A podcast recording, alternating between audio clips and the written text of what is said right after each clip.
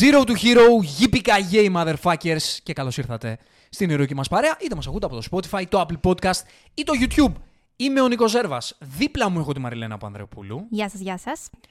Και σε αυτή την εκπομπή θα μιλήσουμε για την απόλυτη χριστουγεννιάτικη ταινία και μία από τις πιο αγαπημένες action ταινίες όλων των εποχών, το Die Hard ή αλλιώς το πολύ σκληρός για να πεθάνει.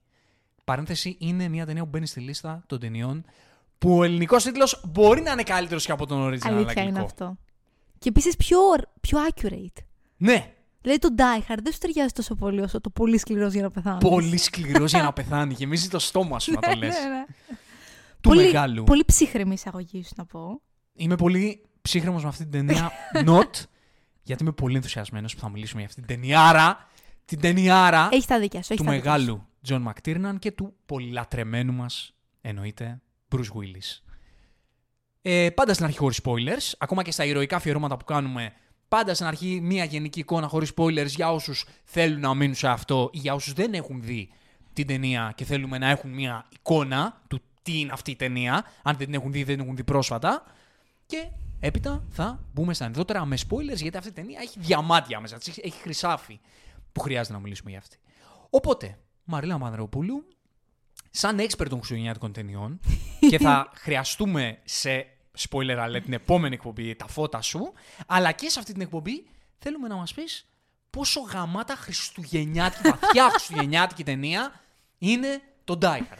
Είσαι όντως σίγουρος ότι είμαι ο κατάλληλος άνθρωπος για να σου πω πόσο χριστουγεννιάτικη είναι αυτή η ταινία; Σε ρωτάω και θέλω μια απάντηση. Κοίτα να δεις, μπορώ να την εκθιάσω για πάρα πολλά πράγματα, αλλά μ, δεν ξέρω αν ο βασικός λόγος είναι το ότι βγάζει Χριστούγεννα. Έχει το χριστουγεννιάτικο χαρακτήρα, αλλά δεν είναι ο λόγος που εγώ την αγάπησα, ας πούμε. Ε, εμένα μου άρεσε και για αυτό το λόγο. Σου άρεσε για αυτό το λόγο; Βεβαίως. Ε, θα το τεκμηριώσω. Ωραία, Θα το ωραία. τεκμηριώσω. Γιατί θα ακουστούν αλήθειες σε αυτήν εδώ την εκπομπή για τον Die Hard. Πω, πω, πω. Δεν, συγκρα... Αλήθειες. δεν συγκρατείς έτσι. Αλήθειες θα ακουστούν. Θες, θες να τα βγάλεις από μέσα σου. Ε, Κοίτα, το Die Hard είναι μία από τις 10 ταινίες που αν πεις σε κάποιον πρόχειρα παίζουν 10 action ταινίες όλων των εποχών, Θα είναι πρέπει να σίγουρα σου πρώτος. αναφέρει. Μμ, Λογικά θα σου αναφέρει τον Die Hard. Ισχύει. Action ξέρεις με την old school έννοια. Αυτή που, που νοσταλγούμε πλέον. Την ωραία έννοια. Τον 80s και τον Μμ. 90s. Και θα μιλήσουμε και για αυτό σε αυτήν εδώ την εκπομπή. Τι, τι έκανε εκείνες τις ταινίες τόσο νοσ- νοσταλγικά πετυχημένες; Όχι να- νοσταλγικά, λάθος χρησιμοποιώ αυτή τη λέξη. Τώρα είναι νοσταλγικές. Τότε δεν ήταν νοσταλγικές. Ναι, τι τις έκανε τόσο πετυχημένες, τι κάνει τον Die Hard τόσο πετυχημένο σε σύγκριση με action ταινίε που μπορεί να βλέπουμε στις μέρες μας. Και επίσης το έκανε να μείνει στην ιστορία, έτσι. Γιατί δεν είναι για το γεγονός ότι ακόμα υπάρχουν άνθρωποι που έχουν δει αυτή την ταινία 50 φορές και ακόμη θέλουν ευχάριστα να την ξαναδούν. Όπως εσύ. Ναι. Ε, και το ενδιαφέρον στη συζήτησή μας, γενικά όταν κάνουμε τέτοιου είδους ταινίες, που θα κάνουμε πολλές τέτοιες ταινίες στο μέλλον, αυτές τις action old school ταινίες που βλέπουμε και ξαναβλέπουμε και θαυμάζουμε πλέον τις μέρες μας, είναι ότι εσύ τώρα τις βλέπεις πολλές από αυτές, τώρα, Όντως. τώρα εκπαιδεύεσαι, γιατί είσαι και ε, νεότερη. Εγώ Σωστός. τις ξαναβλέπω τώρα. Κάποιες τις έχω δει περισσότερες φορές, κάποιες έχω δει λιγότερες. Οπότε μας ενδιαφέρει πολύ και η γνώμη δική σου με, με τη φρέσκια ματιά του σήμερα, πώς τις βλέπεις και πώς κρίνεις τη διαφορά τους με τις τωρινές, αλλά και, και θεματικά. Γιατί έχει, Ναι, βέβαια. έχει ζουμί θεματικό αυτή η ταινία, είναι παρεξηγημένη. Είναι από αυτές τις ταινίες που έχουν θέμα και από πλευράς ταξιδιού χαρακτήρα, από πλευράς γραψίματος. Και από οικονομικοπολιτικής πλευράς, θα πω εγώ. Μέχρι και εκεί. Δηλαδή, γενικότερα έχει πάρα πολλά ε, layers από θεματολογία που μπορείς να αναλύσεις. Δεν είναι η κύρια θεματική της μόνο μία. Και δεν το θυμόμουν, ας πούμε, εγώ ε, κάποια τέτοιου είδου. Δεν θυμόμουν κάποιου τέτοιου είδους Μικρές θεματικές. αναφορές Μμμ. που έχει η ταινία. Ίσως, Όπως- ίσως όπως δεν αυτές είναι θυμόμουν- που το κάνουν και τόσο μοναδικό. Το γεγονός ότι είναι, έχει τόσα πολλά layers από πράγματα για να αναλύσεις και να πεις. Και βλέπουμε ότι αυτή ας πούμε είναι μια πρώτη σύγκριση ότι δεν βλέπουμε τέτοιου είδους αναφορές edgy στις μέρες μας. Όχι, όχι. Αλήθεια Ούτε είναι. αυτό. καν. δηλαδή Αλήθεια το είναι βλέπαμε αυτό. όταν κάναμε την εκπομπή για το First Blood πώς καταπιάνεται με πολύ βαριά ζητήματα. Σωστά. σωστά. Και σοβαρά ζητήματα και διαφορετικά μεταξύ τους αυτή η ταινία. Και το βλέπουμε και στο Die Hard. Και ξέρεις τι, είναι ταινία που αν ας πούμε κάποιος δεν την έχει δει και πας να του πεις την πλοκή, θα σου πει «ΟΚ, είναι μια popcorn απλή μπλοκπαστερική δρασούλα». Μάτσο. Καμία σχέση. Όπως και το First Blood, η ίδια περίπτωση. Δηλαδή επιφανειακά λες «ΟΚ, θα ενισχύει τη δράση», αλλά όχι, κρύβει πολύ περισσότερα πράγματα από μέσα. Ναι, εντάξει. Το Die Hard βέβαια είναι μια ταινία Φαν. η οποία ναι, είναι φαν και έχει όλο αυτό το καλούπι της ταινίας της εποχής, της action ταινίας της εποχής της. Σε αυ- εκεί στο 80s, 90s, που είχαν τις ε, καλτατακούλες, τις πιο, όχι καλτ, τις πιο... Τις ατάκες γενικά. Κ- ε, Πώς το λένε ρε παιδί μου, ε, τις πιο χαβαλεδιάρικες. Γενικά είναι μια feel good ταινία. Δηλαδή δεν είναι ταινία με σκοπό να σε προβληματίσει, να σε ρίξει, να κάνει κάτι δραματικό. Είναι feel good καθαρά. Δηλαδή τη βάζεις και είναι, είναι συντροφιά για σένα. Ξέρεις, περνάς όμορφα με αυτήν. Αλλά αυτό δεν μειώνει το πόσο σπουδαία είναι και το πόσο καλό γράψιμο έχει. Και για την εποχή, αλλά πάνω απ' όλα και για, για την ιστορία που έχει. Γιατί αυτό που έχει το Die Hard και, δε- και δεν το βλέπεις ας πούμε στις μέρες μας, είναι ότι έχει ένα χαρακτήρα που οποίος έχει αρχή, μέση και τέλος Ναι, όντως. και όλο το action που είναι γαμάτο action, έχει εκρήξεις. Καταπληκτικό άξιο. Εκρήξεις, real εκρήξεις. Έχει πιστολί διαιματηρό γαμάτο. Πόσο μάλλον για την εποχή, έτσι. Τώρα μια ταινία του 88 να έχει τόσο ρεαλιστική δράση. Είναι απ- απίστευτα εντυπωσιακό. Ρυθμό, δυναμική, δεν σε αφήνει να χαλαρώσεις Ναι, ναι, είσαι καθόλου. στην αγωνία. Έχει χαριτομενιές, αυτές τις όμορφες χαριτομενιές που σου αρέσουν, που σπάνε, που σπάνε τον πάγο. Έχει αυτό το comic relief που στις μέρες μας είναι, το, το κάνουν με πάρα πολύ σαχλό και εύκολο τρόπο. Τότε ακόμα και αυτό το έκαναν έξυπνα και δεν το έκαναν... Δεν σε γείωνε, τέριαζε. Ξέρεις εγώ τι κατάλαβα από όσα διάβασα κιόλας, γιατί προσπάθησα λίγο να μελετήσω την ταινία και το, το πόσο πολύ άφησε εποχή πίσω της. Το γεγονός ότι είναι τόσες πολλές ταινίες που έχουν εμπνευστεί από τα σαρκαστικά ανέκδοτα που υπήρχαν στη συγκεκριμένη ταινία, που πλέον είναι απλά μια κακή αντιγραφή του αυθεντικού. Άρα το τρομερό είναι ότι αυτό ακριβώς το comic relief στοιχείο που λες, αυτή η ταινία είναι που το, το εγκατέστησε στις action ταινίες. Ήταν μια από τις ταινίες που το εγκατέστησε, για να μην είμαστε απόλυτοι. Τότε το έκαναν αρκετά αυτό οι ταινίες ε, και το συνδυάζουμε πολλές φορές με ηθοποιούς όπως ο Σβατζενέγκερ, όπως ο Σταλόνε, που έχουν, που έχουν ταινίες με αυτές τις χαβαλεδιάρικες ατακούλες, όπως υπάρχουν και εδώ. Για μένα η διαφορά είναι ότι εδώ πραγματικά δένουν αυτές οι ατάκες και αυτό το στυλάκι του Τζον Μακλέιν, του πρωταγωνιστή, του χαρακτήρα του, του Bruce Willis, ταιριάζει πάρα πολύ στο χτίσιμό του και στο στυλ του και στο, στη θεματική του αφετηρία και στο α, Ναι, βέβαια. θεματικό του φινάλε. Όπως- Πάρα πολύ. Δηλαδή, ας πούμε, στο Predator, για παράδειγμα, ήταν ο Άρνη ο οποίος πέταγε σε αυτές τις ατακούλες. Ε, stick around κτλ. Ε, οι οποίες. Ναι, μεν είναι ο Άρνη και τις κάνει το deliver τόσο χαριτωμένα μέσα στο, στην όλη του ματσίλα, αλλά δεν ταιριάζουν τόσο στο γράψιμο του χαρακτήρα. Ναι, ναι, ναι. Είναι λίγο Της εποχής. ξέρεις, είναι Μπήκαν λίγο... για να μπουν. Στις πετανε να τις φας. Ναι, μεν παραμένει διασκεδαστικό και στο Predator εννοείται ότι είναι διασκεδαστικό. Αλλά η διαφορά με τον Die Hard είναι ότι εδώ η φιγούρα του John McClane, έτσι όπως μας παρουσιάζεται, είναι, είναι εν- ένα τέριασμα, ένα πάντρεμα το οποίο βγάζει νόημα. Ναι, ναι, και είναι έχεις μια δίκιο. φιγούρα που και τότε υπήρχε περισσότερο στις ταινίες, γιατί αυτό, αυτός ο λαϊκός, all American, badass, hero, αυτός ο σκληρός καριόλης που, που μου είπες ότι είναι το, το πρότυπο της, της Ξεκάθαρα. λέξης σκληρός καριόλης. ναι, τώρα δεν είναι τόσο της μόδας. Όντως, όντως, δεν είναι. Και αυτό μας λείπει. Δεν είναι.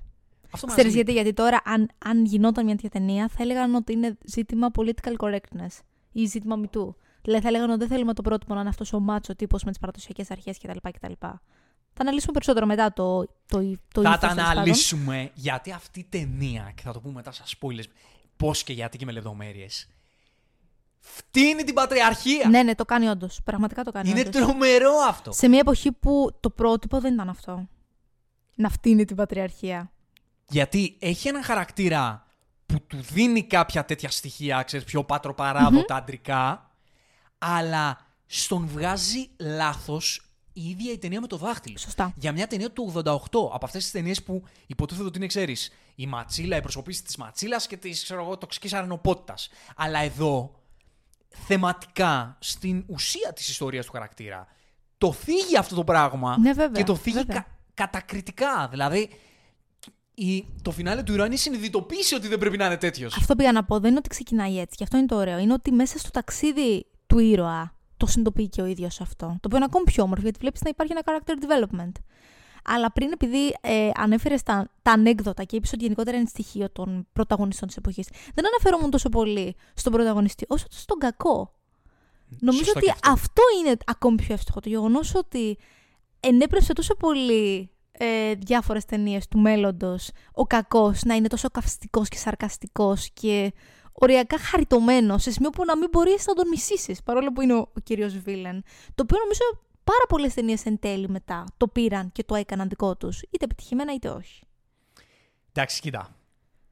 Ε, επειδή το πιάσαμε με τον Τζον Μακλέιν, του σπουδαίου, υπέροχου, πολύ αγαπημένου Bruce Willis, που ο Bruce Willis και αυτοί οι ηθοποιοί της γενιάς τους δεν ξέρω αν υπάρχουν Mm. στις μέρες μας. Δεν νομίζω ότι, ότι αυτό το πράγμα το οποίο ενσάρκωσε με αυτόν τον τρόπο ο Bruce Willis μπορεί να γ- βγει από κάποιον σήμερα. Δε- δεν ξέρω. Νομίζω όχι. Νομίζω ότι αυτές οι φιγούρες είναι σε μια εποχή που έχει περάσει πλέον ανεπιστρεπτή.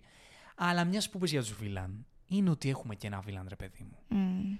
που τον υποδύεται ένας άνθρωπος, ο οποίος είναι και αυτός ένας και μοναδικός. Ο Άλαν Ρίκμαν που δεν υπήρχε άλλος σαν αυτόν και, δε, και μάλλον δεν θα υπάρξει και ποτέ άλλος σαν αυτόν. Μεγάλη αλήθεια αυτό. Και πόσο απώλεια είναι ο Άλαν Ρίκμαν. Βλέπεις δηλαδή τον Die Hard και λες ναι, δεν υπάρχει άλλος σαν τον Άλαν Ρίκμαν, δεν θα υπάρξει. Πόσο, πόσο χαρισματικός αυτός ο άνθρωπος.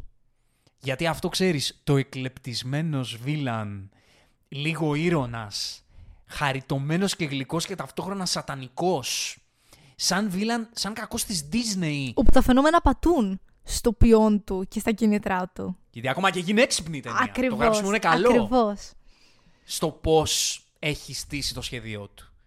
Οπότε και στο βίλαν έχεις δίκιο ότι και εκεί έχουμε μια φιγουρά που δεν τη βλέπουμε έτσι στις μέρες μας. Όντως. Ίσως επειδή δεν υπάρχουν και ηθοποιοί τέ, τέτοιοι. Δεν πιστεύω ότι δεν υπάρχουν καλοί Νομίζω ηθοποιοί. ότι, νομίζω ότι είναι θέμα τάσεων ως, τον, ως προς τον τρόπο που γράφουν ταινίες και ως προς τις θεματικές τους. Δηλαδή πλέον δεν φαίνεται να είναι ιδιαίτερα στη μόδα αυτού του τύπου οι villains. Και στο τέλος της ημέρας είναι ένας βίλαν που είναι απλά κακός. Χωρίς Είναι να απλά χρειάζεται. κακός. Ακριβώς. Ακριβώς. Ξέρεις, μπήκαμε στη φάση πριν από κάποια χρόνια που μας άρεσε ο βίλαν να έχει κάποια δίκια Μμμ. Και έχουν πέσει όλες οι ταινίες και οι σειρές με τα μούτρα πάνω σε αυτό το πράγμα. Και τους εξανθρωπίζουν. Έχει, Όλους. παιδικά, έχει παιδικά τραύματα, έχει τους λόγους του, είναι morally grey, ξέρεις, και μετά προσπαθεί να τους περάσει ότι δεν είναι και τόσο κακοί. Ναι, και το λέει αυτό Μμμ. ο, ο χαρακτήρας του, του Alan Rickman, ότι είμαι απλά κακός. με, με διαφορετικούς τρόπους μέσα στη, μέσα, στη, μέσα στην ταινία, αλλά στην ουσία είναι αυτό. Ακριβώς. Και σε μια ταινία θες απλά μια φορά ένα κακό. Που να εξυπηρετεί το σκοπό αυτό που εξυπηρετεί. Ο οποίος σκοπός, εκτός από το να περάσουμε καλά, που είναι σημαντικό, είναι για να αναπτύξει και το χαρακτήρα Βέβαια. του βέβαια. πρωταγωνιστή. Βέβαια. Το οποίο Το, συμβαίνει. το κάνει. Ακριβώς. Το κάνει. Γιατί είναι μια ταινία που εκτός των άλλων είναι και για την οικογένεια. Αναμφίβολα. Και για τη σχέση άντρα-γυναίκα, για, για το ρόλο των φίλων. Είναι τρομερό ότι Αγγίζει καταπιάνεται. τέτοια θέματα. Βασικά η βάση η θεματική της ιστορίας. Και αφορμή. Ναι. Η αφορμή για αυτή την ιστορία είναι η οικογένεια. Και εκεί καταλήγει. Και όχι με την εντελώς γενική έννοια ευρύτερη ναι, που το σωστά. κάνουν χριστουγεννιάτικες ταινίες. Α, είμαστε, έχουμε κάποια παρεξήγηση, α, είμαστε απομονωμένοι. Είμαι ο ένας εδώ, ένας εκεί, τα Χριστούγεννα μας ενώνουν. Εδώ η αφορμή είναι τα Χριστούγεννα. Για, όπως είπες και εσύ, για την ιστορία. Και η επανένωση της οικογένειας. Αλλά οι διαφορές που υπάρχουν είναι βαθιές. Βέβαια. Και έχει να κάνει με, με πρότυπα. Και σε ένα σημείο της ταινίας, φυσικά θα το αναλύσουμε μετά και πιο πολύ, φαίνεται ότι είναι και αρκετά μεγάλες για να μπορέσουν να δέσουν. Δηλαδή, βλέπεις ένα τόσο μεγάλο χάσμα στην οικογένεια που λες είναι ανεπανόρθωτο. Ό,τι προσπάθεια και να γίνει, δεν, δεν γίνεται να λειτουργήσει αυτό το πράγμα. Δηλαδή, στην αρχή, ε, μέχρι μια συγκεκριμένη στιγμή, λέω είναι καταδικασμένο. Δεν, δεν υπάρχει περίπτωση να δουλέψει αυτή η ιστορία αυτής της οικογένειας. Αλλά γίνεται το θαύμα των Χριστουγέννων. Ναι, έτσι. Και είναι καταπληκτικό το πώ όλη η δράση εξυπηρετεί αυτό το σκοπό. βέβαια, βέβαια. Όντως. Ε, γι' αυτό λοιπόν, μιλώντας τώρα ε, ακόμα χωρίς spoilers με, το, με τον Die Hard, το Die Hard είναι μια γαμάτη action ταινία. Ε, δε- πες μου εσύ με τα μάτια τα δικά σου για να πιάσουμε το action κομμάτι, δηλαδή έτσι, για, ε, όπως το, ε, το μαζεύουμε συνοπτικά. Ναι. Ε, πώς, πώς είδες εσύ αυτό το action; Την απόλαυσα τόσο πολύ. Πραγματικά, ξέρεις, είχα στο μυαλό μου ότι ήταν μια καθαρά action ταινία. Ακόμη και με τις ε, χριστουγεννιάτικες αναφορές και τέτοια. Οκ, okay, ναι, η χριστουγεννιάτικη. Δεν, δεν, δεν ήταν αυτό το θέμα μου, σιγά. Αλλά περίμενα ότι θα ήταν απλά μια ωραία action ταινία μέχρι εκεί.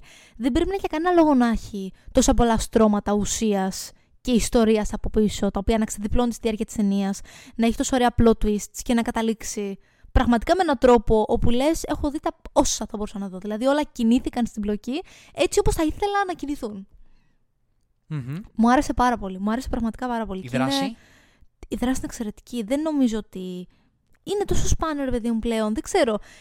Είναι, είναι πολύ αντιστρόφω ανάλογη η εξέλιξη της δράσης και των εφέ στις ταινίες μερικές φορές. Δηλαδή, δεν έχω δει τόσο εντυπωσιακή δράση, τόσο ωραίο πιστολίδι, τόσο ωραίες χορογραφίες. Πόσο μάλλον σε ένα κλειστοφοβικό χώρο, μιας και όλη την ταινία διαδραματίζεται σε ένα, σε ένα κτίριο μέσα, μέσα και έξω. Το οποίο είναι πάρα πολύ έξυπνο σαν ιδέα να σου διαδραματίσει όλη τη δράση εκεί πέρα. Και αυτή η δράση είναι εκπληκτική και πάρα πολύ ρεαλιστική δεδομένου ότι είναι πριν τόσα χρόνια, πριν 40-50 χρόνια. Πλέον δεν βλέπουμε τέτοια δράση. Είναι πολύ περιορισμένες οι ταινίες που μου έρχονται στο μυαλό αυτή τη στιγμή, που έχουν βγει τα τελευταία 4-5 χρόνια, που έχουν εντυπωσιακή δράση, η οποία είναι γιο- και αληθοφανής. Και είναι, ξέρεις, αυτό το μετέχμιο ε, κομικότητας, αλλά και brutal Ναι, ναι, βέβαια. αιματοκυλίσματος. Βέβαια, Γιατί βέβαια. παίζει αιματοκύλισμα εδώ Όντως. πέρα. Και να ξέρεις, ήταν τόσο άγρια τα γυρίσματα και α- τόσο αληθινά τα πιστολίδια, ε, όπου ένα μέρος της ακοής του αριστερού αυτιού ο Μπρος Willis το έχασε στα γυρίσματα της ταινίας. Μέχρι και σήμερα δηλαδή. Δηλαδή το δημιούργησε ανεπανόρθωτη ζημιά ο κρότος από τα εφέ που είχαν τα πιστολίδια στα γυρίσματα. Δηλαδή δεν έπαιζαν τότε. Είπαν ότι να κάνουμε, θα το κάνουμε όσο πιο true γίνεται. Ε, γιατί Τζον Μακτήρναν, Μμμ, γι' αυτό. Γι' αυτό. Γι' αυτό. Σκηνοθέτες οι οποίοι ξέρουν το άτιμο το action, το Ακριβώς. ξέρουν. Και, και ξέρεις, αυτή είναι η διαφορά στις μέρες μας. Δηλαδή, συμβαίνει. Δηλαδή, εγώ παρατηρώ ότι τις καλύτερες action ταινίες τα τελευταία χρόνια τις κάνουν πρώην stuntmen. Ακριβώς. Γιατί είναι οι μόνοι μάλλον που έχουν απομείνει Να που ξέρεις, πονάνε το action. Είχα στο μυαλό μου το, το John Wick σε όλο το μονόλογο που είχα πριν λίγο. Τον Styles ε, προφανώς. Ακριβώς. Δηλαδή, λέω, είναι η μόνη ταινία, το μόνο franchise που μου έρχεται στο μυαλό αυτή τη στιγμή από τα πολύ πρόσφατα που έχω να πω ότι η δράση του ήταν ε, αριστούργηματική. Καλώς ήταν και στο Extraction ο Sam ε, Πολύ, Hargreaves, πολύ ωραίο. νομίζω, Πολύ ωραίο κάπως ήταν και το έτσι. extraction. Και αυτός δράση. πρώην stuntman. Όντως, όντως, όντως. Ξέρεις. Δεν είναι τυχαίο. Δεν είναι Ναι, τυχαίο. δεν είναι τυχαίο. Τότε μπορεί να μην ήταν πρώην stuntmen, αλλά υπήρχαν δημιουργοί που το πονάγανε το άτομο το action. Όντως, αλήθεια είναι αυτό. Πλέον, ξέρεις, δεν, δεν είναι τόσο συχνό το μεράκι στο συγκεκριμένο είδος, η αλήθεια είναι. Ή όταν υπάρχει μεράκι και πάλι, προσπαθούν να το βιάσουν, προσπαθούν να το κάνουν όσο πιο χορογραφημένο γίνεται, που πρέπει να υπάρχει μια χορογραφία, φαντάζομαι, αλλά δεν γίνεται να είναι και όλα ακροβατικά. Δεν, δεν γίνεται. Και δεν γίνεται το action να το μεταχειρίζεσαι και με, με τάκτ και με αποστηρωμένο τρόπο. Ακριβώς. Δηλαδή εδώ είχε θανατικό. Ναι, ναι, ναι. ναι. Θανατικό. Έχεις δίκιο. Θέριζε. Έχεις Και δίκιο. έλεγε σκότωσα δύο, έχω να σκοτώσω άλλους δύο. Έγινε έκρηση, πέθανε κόσμος. Ακριβώς. Δηλαδή Και είναι action ταινία. Ε, πρέπει να είναι και λίγο σκληρή. εκτός από την action για ταινία, παιδιά. δεν είναι και ο πρωταγωνιστής 100% καλός. Δηλαδή είναι αυτό που λες. Μιλάμε για έναν ήρωα ο οποίο σκοτώνει αβέρτα.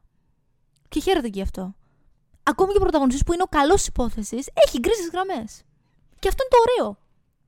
Ναι, δε- δεν φοβάται να σκοτώσει σε κάθε περίπτωση. Σίγουρα όχι. Είναι και η δουλειά του, είναι αστυνομικός. Ναι, αλλά εντάξει, γιατί δεν είναι να σκοτώνει. Ναι, όχι. Δεν, Πόσο μην- μάλλον μην να το- παρεξηγηθώ.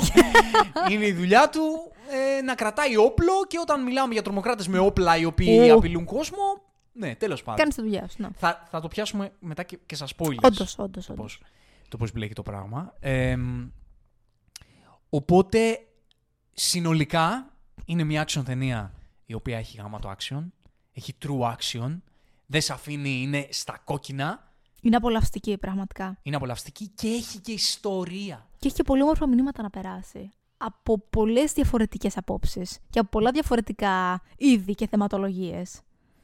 Και έχει και έναν ε, πρωταγωνιστή και έναν ανταγωνιστή, οι οποίοι σαν χτίσιμο βγάζουν νόημα. Είναι ωραίες φιγούρες, είναι απολαυστικές φιγούρες. Δεν είναι αποστηρωμένοι και flat και... και. Ήταν Είναι πραγματικά. αυτό που θες να πληρώσεις εισιτήριο να τους δεις. Ακριβώς. Ήταν οι κατάλληλοι άνθρωποι για τη δουλειά. Παρόλο που κανένας από τους δύο δεν ήταν ε, δεν, δεν είχε σκοπό να παίξει κάτι τέτοιο. Αυτό είναι το εντυπωσιακό. Ότι δεν ήταν ότι πήραν ένα μεγάλο όνομα και είπαν θα πάρουμε αυτόν που είναι σιγουράκι για action. Κανένας από τους δύο τότε δεν ήταν σιγουράκι. Αυτό είναι το τρομερό. Ότι και πάλι κατέληξε αυτή η μεγάλη επιτυχία που κατέληξε και αυτοί οι άνθρωποι έμειναν στην ιστορία αυτούς τους ρόλους. Και για να κλείσουμε, το story ποιο είναι, για πες μας λίγο το, το story του, του Die Hard. Το story είναι ένας νεο, νεοϊερκέζος αστυνομικός που πάει στο Λος Άντζελες να επισκεφτεί τη γυναίκα και τα παιδιά του, την οικογένειά του, με, τα οποία, με την οποία η οικογένειά του έχει μερικά προβλήματα, δεν είναι σε πολύ καλή είναι φάση. σε απόσταση, έτσι. Είναι σε απόσταση, ναι. Η γυναίκα με τα παιδιά ζει Καλιφόρνια Ακριβώς. και συνεχίζει και δουλεύει στην Νέα Υόρκη. Επειδή η γυναίκα του ε, επέλεξε να, να κυνηγήσει την καριέρα της στο Λος Άντζελες και πάει να τη βρει για τα Χριστούγεννα. Και πάει και τη βρίσκει στο κτίριο που δουλεύει. Και εκεί πέρα σκάνε τρομοκράτες. Στο μυθικό Ναγκατούμι Tower. Ακριβώς. Και θα πρέπει να κάνω μια αναφορά. Δεν ξέρω πόσοι από εσάς εκεί έξω που ακούτε αυτή την εκπομπή έχετε δει Brooklyn Nine-Nine. Γιατί στο Brooklyn Nine-Nine του πρωταγωνιστή, του Jake Peralta, ε, η αγαπημένη του ταινία είναι το Die Hard. Και κάνει συνεχώς references. Αλήθεια, Υπάρχει ένα έλα. επεισόδιο που επισκέπτεται την Καλιφόρνια για να δει από κοντά το πραγματικό Ναγκατόμι Tower. Τρομερό. Το οποίο να ξέρεις όταν γυριζόταν η ταινία ε, ήταν ε, υποκατασκευή, υπήρχε όντως δηλαδή από τότε και ήταν για πάρα πολλά χρόνια τα κεντρικά της ε, 20th Fox Century. Για τύπου 12 χρόνια. Τα headquarters. Οκ, αυτό δεν το, δεν το γνώριζα. Δηλαδή δεν ήταν απλά ένα τυχαίο κτίριο που χρησιμοποίησαν. Έχει τρομερή ιστορία από πίσω του. Δε- Και πόσα εικόνη και τι σκηνάρες κάνανε σε αυτό το κτίριο. Ξεκάθαρα. τώρα, Το οποίο θα ήταν και υποκατασκευή, δηλαδή δεν ήταν καν ολοκληρωμένο. Απίστευτο. Γι' αυτό μάλλον βρήκαν ευκαιρία και σου Ναι, λέει, ναι, ναι, ναι. ναι. Αν πριν διαλύσουμε χτιστεί. κάτι. Λοιπόν, αυτά χωρίς spoilers. Άμα δεν έχετε δει το Die Hard, πρέπει να πάτε να δείτε το Die Hard. Ειδικά τώρα που είναι γιορτές, Μμμ. είναι ό,τι καλύτερο. Γιατί υπάρχει αναφορά στα Χριστούγεννα. Είναι το θαύμα των Χριστουγέννων αυτό που δένει την είναι, οικογένεια. είναι, είναι, είναι. Είναι, είναι όντως. Τα ακούω. Και ε, συνεχίζουμε στα ενδότερα για να πάμε να πιάσουμε αυτούς τους χαρακτήρες και να δούμε την εξέλιξή τους, αλλά και να δούμε τις στιγμές που ήταν τόσο καταπληκτικές και έμειναν στην ιστορία. Πριν από αυτό όμως, θα πρέπει να σας θυμίσουμε ότι αν θέλετε να μας ακολουθήσετε αλλά και να μας στηρίξετε, μπορείτε να το κάνετε αν μας ακούτε από το Spotify με ένα follow εκεί, αν μας ακούτε από το YouTube με ένα subscribe, μια εγγραφή στο κανάλι μας εκεί, ενώ αν τα έχετε κάνει ήδη αυτά τα πράγματα, αν είστε από το Spotify, ρίξτε μας ένα rating, αν δεν το έχετε κάνει, ενώ αν είστε του YouTube, μην ξεχνάτε να πατάτε ένα like στο βίντεο που βλέπετε και βέβαια περιμένουμε τα δικά σας σχόλια, θέλουμε να τα συζητήσουμε όλα αυτά και με εσάς. Μπαίνουμε spoilers. Έτοιμος. Ναι. Λοιπόν, έχει πολύ μεγάλο ενδιαφέρον. Δεν θα την πιάσουμε ταινία σκηνή σκηνή ολόκληρη, αλλά έχει τρομερό ενδιαφέρον να πιάσουμε τουλάχιστον τις σκηνές μέχρι Να έρθουν οι τρομοκράτες. να μπουν οι τρομοκράτες. Όντως. Γιατί το πώς χτίζει το χαρακτήρα του Τζον Μακλέιν έχει τρομερό, τρομερή σημασία. Έχεις δίκιο. Έχει Έχεις τρομερή δίκιο. σημασία. Γιατί τον βλέπουμε στην αρχή να έρχεται με το αεροπλάνο να προσγειώνεται στην Καλιφόρνια. Τον βλέπουμε με έναν μεγάλο αρκούδο. Βλέπεις ότι είναι χαζομπαμπάς. Γιατί αυτό είναι το ενδιαφέρον πράγμα με τον Τζον Μακλέιν. Γιατί; Ναι, μεν είναι ο brutal, σκληρός καριόλης, μπάτσος της Νέας Υόρκης, ο οποίος ε, με, με, το, το, πα- με το παλιό πρότυπο των ταινιών σκοτώνει κακούς, αλλά είναι και χαζομπαμπάς, είναι γλυκός τύπος. Και δεν είναι και «Α, μου μιλάτε εμένα», τύπου πώς ήταν, ας πούμε, ανέφερα το Σβατζενέγκερ στο Predator, του άντρα του πολλά βαρύ, μην του μιλάτε το πρωί. Είναι... Βλέπεις, ας πούμε, το, το τυπάκο, το σοφέρ, που τον πάει με τη λιμουζίνα, που τον κάνει expose, τον κάνει expose για το γεγονός, ξέρεις, και είναι πόσο έξυπνο exposition αυτό, και comic relief, και χτίσιμο χαρακτήρα ταυτόχρονα, που του λέει ο σοφέρ, Α, ξέρω εγώ τι γίνεται με την οικογένειά σου, λέει ο Τζον Μακλέιν. Ε, ναι, η γυναίκα μου είναι εκεί. Γιατί έφυγε η γυναίκα σου, γιατί βρήκε καινούργια δουλειά. Και εσύ έμεινε πίσω και εγώ ήμουν πίσω. Α, και τι νομίζεις τώρα που ήρθες εδώ πέρα, του λέει ότι θα γυρίσει πίσω, θα τα παρατήσει όλα. Μα αυτό νομίζεις. Και ξέρω εγώ ντρέπεται λίγο. Και μα, γύρισε του λέει κάτι σε φάση. Πολύ μιλάς. ναι, και λέει, ε, μετά λέει that's the plan. Και καλά ότι τα βρει- θα τα βρείτε και θα γυρίσετε πίσω. Ναι, that's the plan. Και όταν του τη λέει ο σοφέρ, δε, τον βλέπεις ότι δεν ευριάζει, λίγο χαμογελάει, λίγο αυτό. Θέλω να πω ότι το χτίσιμο του χαρακτήρα αυτού είναι μεν το πρόβλημά του εξ αρχής και θα το δούμε μετά στις σκηνές που έρχεται σε αλληλεπίδραση με τη γυναίκα του. Ότι Βασικά, να το, να το αφήσουμε λίγο εκεί. Να το αφήσουμε λίγο για να πάμε σε εκείνες τις σκηνές. Γιατί η αρχή είναι ότι πάει να βρει την οικογένειά του, Μαθαίνουμε με, αυτό, με αυτή τη συζήτηση που έκανε με το σοφέρ ότι η γυναίκα του έχει βρει μια επαγγελματική ευκαιρία και έχει φύγει, ενώ εκείνος έχει συνεχίσει να βρίσκεται στη Νέα Υόρκη, γιατί είμαι πάντως στη Νέα Υόρκη και δεν μπορώ να το αλλάξω αυτό. Και την επισκέπτεται παραμονή Χριστουγέννων με σκοπό να τα βρουν. Στο επαγγελματικό πάρτι του... της, της επιχείρησης, Της στο οποίο επιχείρησης που δουλεύει. δουλεύει Μμμ. η... Η γυναίκα του, η γυναίκα. η Χόλη. Και για πες μας μετά, μετά εσύ τις σκηνές αυτές που φτάνει στο Nakatomi Plaza. Nakatomi Έχει, έχει Tower. πολύ ενδιαφέρον αυτή η σκηνή. Πάει να την ζητήσει από τον ρεσεψιονίστα και βλέπει ότι το όνομα στο οποίο είναι γραμμένη έχει το επίθετο το δικό της και όχι το επίθετο το δικό του. Που τότε γίνεται εποχή όλας δεν γινόταν αυτό. Δηλαδή, αν ήσουν παντρεμένος, είχες το όνομα του άντρας, σου, τελείωσε. Και αυτό του. του, του ανάφτα λαμπάκια.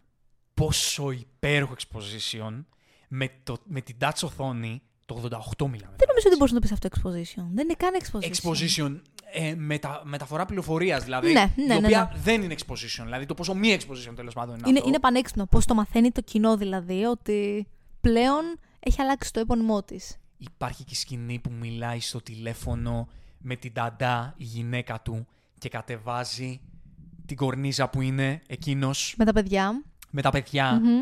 Στιγμές που σου μεταφέρουν τη σχέση του Τζον με τη γυναίκα του, χωρίς να υπάρχει αυτό, αυτή η μονόλογη, η φθηνή, για να σου μεταφέρουν το τι συμβαίνει. Ακριβώς, ακριβώς. Και μετά έχουμε το reunion τους, όπου η πρώτη συναστροφή που έχουν, σ- για την ακρίβεια, είναι ένας τσακωμός. Γιατί εκείνος αρχίζει και ξυπνά μέσα του ό,τι πιο πατριαρχικό και παραδοσιακό υπάρχει, στα ήθη του ότι για ποιο λόγο ήρθες εδώ πέρα και με άφησες και με παράτησες και άλλαξες και το επώνυμό σου και γιατί άλλαξες το επώνυμό σου; Και εκεί καταλήγει η συζήτηση. Δηλαδή, εκεί πέρα είναι το σημείο που είπα και προηγουμένως ότι φαίνεται προς το παρόν σαν να υπάρχει ένα τέλμα, σαν να μην μπορεί να επανορθωθεί και να, και να επιδιορθωθεί το χάσμα και η σχέση που έχουν προς το παρόν. Άρα βλέπουμε Βέβαια, πρέ- Ναι. να το πω, κατευθείαν τα μετανιώνει αυτός έτσι. Δηλαδή, φεύγει η γυναίκα του και κατευθείαν τον βλέπεις στη μονολογία και να λέει Μπράβο, έξυπνος, καλά τα πες πάλι. Για το πες αυτό. Δηλαδή, τον βλέπεις ότι είναι και απίστευτα ευέξαπτος, θυμώνει πολύ εύκολα. Δηλαδή, φαίνεται ότι ούτε ο ίδιος δεν, τα, δεν μπορεί να τα συγκρατεί αυτά. Δηλαδή, πο- μπορεί μερικές από αυτές τις σκέψεις να τις είχε μέσα του, αλλά να μην είχε σκοπό να τις εξωτερικεύσει. Και απλά για κάποιο λόγο εκείνη τη στιγμή να τις έβγαλε. βλέπουμε έναν τύπο ο οποίος είναι το παλιό πρότυπο, Μμμ, να, βέβαια. Αλλά φαίνεται και μετά το ότι τη γυναίκα του όντως την αγαπάει. Και φαίνεται αυτή η μάχη που έχει μέσα του, ότι ναι μεν έχω αυτά τα παλιά πρότυπα που με κάνουν να σκέφτομαι ότι όχι, δεν θα κυνηγήσεις εσύ την επαγγελματική σου ευκαιρία, θα κάτσεις εσύ εδώ και θα σε ερθεί την επαγγελματική ευκαιρία για να μην φύγω εγώ, να μην ξεβολευτώ εγώ. Γιατί εγώ είμαι μπάτσο Νέα Σωστά. Υόρκη και εγώ δεν μπορώ να φύγω. Σωστά. Άρα θα φύγεις και εσύ, θα κάτσει εδώ μαζί μου και θα έχει και το όνομά μου και κακός να κάνεις οτιδήποτε άλλο. Και να είσαι και χαρούμενη γι' αυτό. Και να είσαι και χαρούμενοι γι' αυτό. Υπάρχει αυτό, το οποίο η ίδια η ταινία το κατακρίνει μέσω του σοφέρ, Ναι. που του τη λέει. Και επίσης να πούμε ότι αυτό επίσης το περνάει, υποστηρίζεται η ταινία με το γεγονός ότι όλοι στον επαγγελματικό της χώρο λένε πόσο καταπληκτική επαγγελματίας είναι η γυναίκα του. Και τι θα κάναμε χωρίς αυτήν και είναι εξαιρετική. Δηλαδή, φανερώνεται ακόμη περισσότερο το γεγονός ότι αξίζει τη θέση στην οποία είναι. Έπρεπε να κυνηγήσει την καριέρα της και πολύ καλά έκανε. Μμμ. Και αυτό πολύ σωστά είπες, ότι μονολογεί μετά μέσα του. Να. Οπότε φαίνεται η εσωτερική του πάλι. Ναι, ότι από τη ακριβώς. μία τον τρώει μέσα του αυτό, αλλά από την άλλη θέλει να είναι με την οικογένειά του. Έχει φέρει ένα τεράστιο αρκούδο στην κόρη του, ας πούμε. Ξέρεις, Ή κάποια στιγμή, είναι τυφερός πατέρας. ή κάποια στιγμή όταν η γυναίκα του προτείνει να μείνει για το βράδυ σπίτι τους και του λέει τα παιδιά θα ξετρελαθούν και τον βλέπεις να γυρίζει. Με ένα χαμόγελο και να λέει: Όντως, ε, θα ξετρελαθούν. Δηλαδή, περιμένει να τα δει, περιμένει να τα αγκαλιάσει πάλι, να είναι με την οικογένειά του, με τον τρόπο που ήταν παλιότερα. Και ξέρεις ποιο είναι το θέμα. Ότι αυτές τι ταινίες. Ποια, ποια είναι η διαφορά, ας πούμε, πολλές φορές με τωρινές ταινίες, action, blockbuster και. Για ποιο λόγο βλέπουμε και αυτή τη στροφή του Hollywood σε περισσότερους γυναικείους χαρακτήρες πρωταγωνιστικούς και περισσότερες ιστορίες για γυναίκες. Γιατί η αλήθεια είναι ότι στα 80s και στα 90s, όλες οι, περισσότερες, οι συντριπτικά περισσότερες blockbuster ταινίες τέτοιου τύπου ήταν για άντρες. Ναι, ήταν όντως. από άντρες προς άντρες. Όντως. Που θα πάρουν και την κοπέλα τους από το χέρι και θα την πάνε σινεμά. Mm. Και τότε οι γυναικείες εντός εισαγωγικών με τα πρότυπα εκείνη εποχή ταινίε ήταν σε μια πολύ συγκεκριμένη γωνιά. Όντως. Και οι αντρικές ήταν αυτές οι οποίες Με σουρανούσαν. μεσουρανούσαν. Όλο το, το χρήμα έπεφτε εκεί. Όντως. Στο, στο, στον άξον κινηματογράφο. Και τα ανέκδοτα τότε ήταν Για αντρικά. άντρες. Ναι. Εδώ είναι μια τέτοια ταινία που είναι για άντρες προς άντρες και τους διαπαιδαγωγεί. Ναι, Θα το ναι. δούμε μετά. Βέβαια. Βέβαια. Θα το δούμε μετά. Απλά, εμένα αυτό που μου έκανε εντύπωση είναι το πώ η ίδια η ταινία ε, απ' την αρχή σου δείχνει, μόλις αυτές τις μικρές αναφορές, ότι είναι λάθος που σκέφτεται έτσι. Έχεις δίκιο. Και μιλάμε για πρότυπα εποχής που ήταν αδιαμφισβήτητα. Βέβαια, βέβαια. Ριζωμένα. Αυτή η Ριζωμένα γυναίκα να κάνει βαθιά. δική της καριέρα. Δεν, δεν, δεν ήταν ε, απλά, δεν ήταν εύκολα αυτά τα πράγματα τότε. Βέβαια, Δεκαετία βέβαια. του 80. Και ξέρεις, είναι, μα, είναι πολύ ωραίο και το πόσο ρεαλιστικά το πέρασε. Δηλαδή, σου είπε, θα είμαι ένας απίστευτα ε, προοδευτικός για την εποχή άνθρωπος, ένας πάρα πολύ ανοιχτός άντρας τέτοιες ιδέες. Δηλαδή, φαινόταν το γεγονός ότι είχε μέσα του ριζωμένες αυτές τις πεπιθήσει και προσπαθούσε να τις καταπολεμήσει και να βρει μια ισορροπία ανάμεσά τους. Ακριβώς. Και ό,τι θα συμβεί μετά είναι το ο μοχλός, ο ενεργός μοχλός, έτσι ώστε να οδηγηθεί στη συνειδητοποίηση. Και στο βήμα για να διορθώσεις τα πράγματα με το σωστό τον τρόπο. Ναι. Υπάρχει ένα πολύ πολύ μικρό ψεγαδάκι που κάνει αυτή την ταινία, ε, νομίζω το έχουμε συζητήσει και κατηδίαν, στο φινάλε θα το πούμε τότε, που χάνει λίγο το, το πραγματικό, εκεί που θα ήταν ο απόλυτος θρίαμβος. Ε, Δεν θυμάμαι σε ποιο κομμάτι αναφέρεσαι, θα μου το της, πεις της όταν γυναίκας φτάσουμε. του, εκεί λίγο κάπου το χαλάει, αλλά ε, θα το δούμε τότε. Κατά τα άλλα όμως, κατά 99% η ταινία είναι αυτό το πράγμα. Ε, και σε εκείνο το σημείο είναι που γίνεται το ντου. Μμμ. Σκάνε οι τρομοκράτες, χα- σκάει ο Hans Gruber του, του Alan Rickman και κάνουν κατάληψη. Λοιπόν, λοιπόν, επειδή ανέφερες Ναι. το όνομα Hans Gruber, ε, ε, έχω μάθει ένα κα- καταπληκτικό fun fact. Πρέπει να το αναφέρω, επειδή ακριβώς είσαι τόσο πεπισμένος ότι είναι και 100% χριστουγεννιάτικη ταινία. Λοιπόν, θα πω ότι ο, ο συνθέτης του γνωστού τραγουδιού Silent Night, η Άγια Νύχτα που λέμε τώρα, ονομαζόταν Hans Gruber. Και από εκεί εμπνεύστηκαν το όνομά του. Rest my case. Έτσι. Rest my Έπρεπε, case. έπρεπε να σου το πω γιατί θα το εκτιμούσες πολύ αυτό το fun fact. Πολύ ωραίο, πολύ ωραίο. ε, εντάξει, σε ό,τι έχει να κάνει με τους τρομοκράτες, και κάνω αυτά και με τα δάχτυλά μου αυτή τη στιγμή, Ξέρω γιατί. Ναι, γιατί. Καταρχά υπάρχει το πρότυπο foreign ε, villains, το οποίο έπαιζε ποτέ στα, τότε. Ήταν ένα, ένα contrast που στάρανε τότε οι Αμερικανοί, γιατί είπαμε ότι εμπορικά η ταινία απευθυνόταν στον μεσολαϊκό Αμερικάνο Μμμ. ε, και σε όλο τον υπόλοιπο κόσμο που ήταν διαπαιδαγωγημένος από το Hollywood στο να καταναλώνει με τον ίδιο τρόπο που καταναλώνουν οι Αμερικανοί. Σωστά. Τώρα, νομίζω τελευταία δεκαετία, δεκαπενταετία πάει να αλλάξει αυτό. Κοίτα, όχι, και πλέον υπάρχουν ε, ε, foreign villains. Απλά πλέον είναι διαφορετικής εθνικότητας. Έχουμε Ρώσους, έχουμε κανένα Βόρειο-Κορεάτη. Γερμανούς δεν έχουμε ιδιαίτερα, αν το σκεφτείς. Εντάξει, τότε έπαιζε πολύ λίγο ψυχρού πολέμου Έπαιζαν και τα τότε. προηγούμενα χρόνια Ακριβώς. το Αμερικάνος Ρώσος. Ακριβώς. Έπαιζε πολύ. Ε, τώρα εντάξει, μπορεί να έχουμε λίγο απ' όλα. Τώρα έχει σπάσει, ναι, είναι λίγο πιο Ναι. γενικό. Αλλά τότε ξέρεις, ήταν το, το πώς να σκυρτήσει η καρδούλα του μεροκαματιάρη Αμερικάνου. Πω, πω, ναι. Που, το, που ο ήρωάς του είναι ο λαϊκός μπάτσος Νεοϊορκέζος με, με, το, με το φανελάκι του το, το οικοδομής με το σοβρακοφανέλα. brutal χαρακτήρα του γυμνασμένος τόσο όσο τόσο Ισχύει. όσο δεν είναι Σβατζένικερ Σταλόνε είναι Όντως, όντως, όντως. ξέρεις με Με, πιο την- με την τριχούλα στο στήθος. έτσι ξέρεις, με το πιο ομό τρόπο Όντως. χαριτωμένοι και γλυκοί και χαβαλεδιάριδες τύποι της διπλανής πόρτας αλλά δίκιο. σκληροί καριόλιδες και ικανοί απέναντι σε Ξένους κακούς. ξένους κυριλέ κακούς ψευτοεκλεπτισμένους. Γιατί Αμερικάνος ξέρεις και τον πολύ εκλεπτισμένο Ναι, ναι, ναι, έχεις τον δίκιο. βλέπει και έχεις λίγο δίκιο. λέρα. Επιδευμένο. Όντως, όντως. Οπότε εδώ έχουμε αυτό. Έχουμε κακούς Γερμανούς με όλοι, σχεδόν όλοι μαλάκι, καρεδάκι, ξανθό. Έτσι, έτσι. Εντελώς όλοι. Ε, Με στυλάκι, ξέρεις, κολεγιακό. Όπως θα φανταζόμασταν το Γερμανό τουρίστα με την κάλτσα και το σανδάλι. Όπου το αστείο είναι ότι κανένας από αυτούς που έκανε τον Γερμανό δεν ήταν Γερμανός. Όντως. Και για την ακρίβεια δεν μιλούσαν καν γερμανικά. Έλεγαν απλά άκυρες λέξεις γερμανικέ μεταξύ τους. δηλαδή δεν ήταν καν αυτά που έλεγαν πράγματα. Nine Raus και Ναι, τέτοια. και τέτοια. έτσι, έτσι, έτσι, έτσι. που είναι πολύ 80s. Ναι. Και αρχηγός όλων αυτών, ο Hans Κρούμπερ, ε, ο οποίος παρουσιάζεται στους ε, ομήρους του, γιατί Μμμ. πιάνει ομήρους όλους τους εργαζόμενους της εταιρείας και ψάχνει ποιος είναι το αφεντικό εδώ. Ναι. Έτσι ώστε, σύμφωνα με αυτό που λέει σε όλους, ε, να πληρώσουν για το, τον καπιταλισμό τους, δεν ξέρω. το- Ναι, Κάτι τέτοιο. τα βάζουμε με το σύστημα, ξέρω εγώ. Και αναζητά τον Ιάπωνα, Ιάπωνα, ε, Κορέα, Ναι, ναι, ναι, ναι. Ιάπωνα, ε, ιδιοκτήτη, για να τα πούνε. Ο Τζον Μακλέιν είναι κρυμμένος, ακούει πιστολίδια μα μου σου του ψάχνει να δει τι γίνεται. Ο καημένος έχει μείνει με το παντελόνι δουλειά, το φανελάκι, ξυπόλυτος. Επειδή κάνει το κόλπο που του 'πε ο τύπος στο, στο Έτσι, αεροπλάνο. έτσι, έτσι, έτσι. Πόσο γαμάτο, τι Καταπληκτικό. ωραίο αστείο. που το κάνει και λέει, ξέρω εγώ, motherfucker. Ξέρω Κοίτα εγώ. να δεις. Κοίτα να δεις πιάνει αυτό για να ξεπεράσει το jet lag. που του είπε να είναι ξυπόλυτος και να τρίβει τα δάχτυλά του. Ναι, ναι, ναι. Ναι.